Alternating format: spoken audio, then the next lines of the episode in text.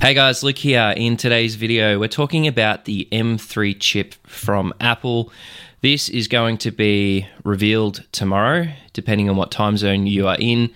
Uh, I was reading a really good article today from Mac Rumors, and uh, I'll leave it in the show notes below. But essentially, uh, what we're looking at here is uh, an upgrade to obviously the existing chip, the M2 chip. It's set to improve um, over the M2 chip by about 20 to 30%, which is what they typically do each year. Uh, you can see in this article the standard M2 chip uh, has 8 CPU cores and 10 GPU cores. M3 is rumored to have um, 8 CPU cores with five, uh, sorry, 4 high performance and 4 energy efficient and then 10 GPU cores.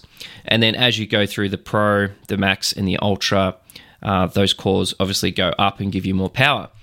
The big thing here is it's moving from 5 nanometer to 3 nanometer, which is pretty much what we're seeing inside the current um, Apple silicon in the iPhone 15.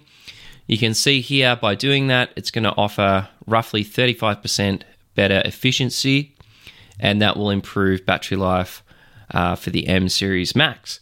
Now, what Apple typically will do when they ring, uh, bring out a brand new M chip, all of their baseline products will get that first. So that'll be the 13 inch MacBook um, Air, the 15 inch MacBook Air, which is still obviously fairly new. We'll have the 13 inch MacBook Pro, which is what I use here. Uh, we've got the Mac Mini, and hopefully, we're going to see a, an update to the 24 inch iMac. The 24 inch iMac didn't get the M2 chip, so I'm hoping uh, we're going to get a 24 inch iMac with the M3 chip, but I, am crossing my fingers here. I'm hoping we're going to get a bigger iMac. Uh, I kind of feel like, you know, if you, if you rewind a little bit, we've always had the 21 inch and the 27 inch iMac. I hope Apple brings out a slightly bigger iMac this time around. I think that that would be really, really solid. There hasn't been any uh, any reeks, any leaks or rumors uh, about the, um, you know, a new iMac coming out. So we'll have to just wait and see. It just says here that the Mac's expected to use it. Uh, the Pro chip will be the Mac Mini, the 14 inch MacBook Pro, and the 16 inch MacBook Pro and then we'll get like the Mac Studio and the 16 inch MacBook Pro. We'll get the Max chip, and then the Ultra chip should land in the Studio and the Pro. So, I mean, it, as long as everything kind of follows that, that's pretty much the same as what happened with the M2. So that's that's a good thing. That means we're going to get um, a really good improvement to the Mac Mini, a really good improvement to the um, MacBook Air, um, a really significant bump in battery life. That's kind of the big thing.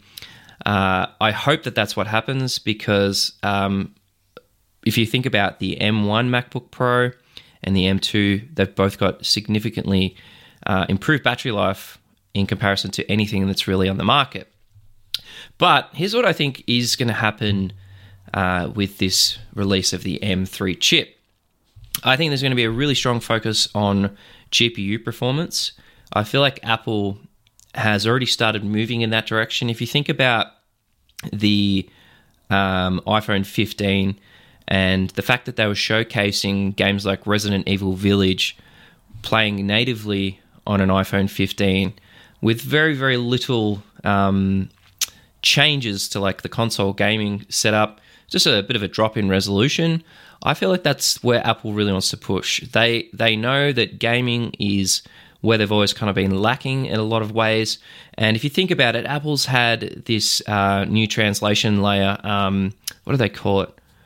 Uh, there was there was a name for this translation layer, and essentially, you know, like if you go on YouTube, um, people like Dave2D kind of showed you that um, games like Diablo could run natively on a Mac just through that translation layer. I feel like if Apple has got that kind of zero, zeroed in right now, and has really got that um, simplified, it's going to open the gateway for developers to come in and be like, okay, great, we've got this, you know, um, really high performance game on PC. We can easily port that to Apple. They've now got the silicon to support it. They've got lots of GPU performance, and you know within you know however long it takes to do that, it's going to be a much easier way for us to bring it to Apple iPhone and to bring it to uh, the Mac as well. I feel like that's where they're headed. Whether that will happen, I don't know. Obviously, it's all speculation, but it would be amazing if that's what happens because uh, it means I could get rid of my gaming PC. I don't have to keep building gaming PCs. I can just buy, uh, you know, the latest Mac Mini or the 14 or 16 inch MacBook Pro and have a killer gaming setup at the same time. Now, I, I watched this really interesting video yesterday. Um, it was a, a tech YouTuber. His name is Matt Talks Tech. He came up in my feed and uh, it was a recommendation. And he had a really interesting thought around maybe Apple and Nintendo are going to get together. this is obviously a massive speculation, but imagine if the new Nintendo Switch 2 used Apple Silicon. You know, uh, Nintendo obviously needs to think about what chips they're going to use in their new Nintendo Switch.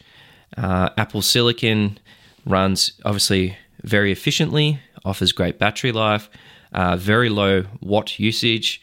Uh, it is also um, very small, like a three nanometer chip in a new Nintendo Switch would be absolutely incredible.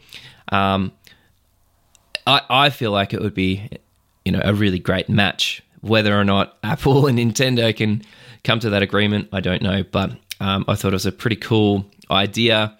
Um, you know, maybe in the Switch 2, we could see a 5G version. How cool would that be? You know, you don't have to rely on having Wi Fi or tethering to your phone. You could just use an Apple chip to work off 5G. You know, you could sign up for a cheap plan through Nintendo. Maybe it's 20 a month and you get Nintendo online and you get 5G as well. Um, I think that that'd be unbelievably cool. Again, don't think it's probably going to happen, but um, like I said, I feel like Apple is moving into that kind of gaming phase. They they see that the market is there. They want to try and get a lot of um, high quality console games across to Apple Silicon, and it just makes sense that they're going to push um, into that um, that little niche with the M3 chip. So, guys, that's my thoughts. Whether or not these things will happen, I don't know. Um, I'd love to hear what your thoughts are. Um, at on all of these podcasts, I typically have a couple of polls and questions.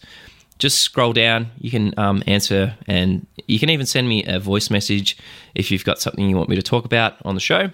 Uh, but that's it for today, and I'll see you tomorrow. Cheers.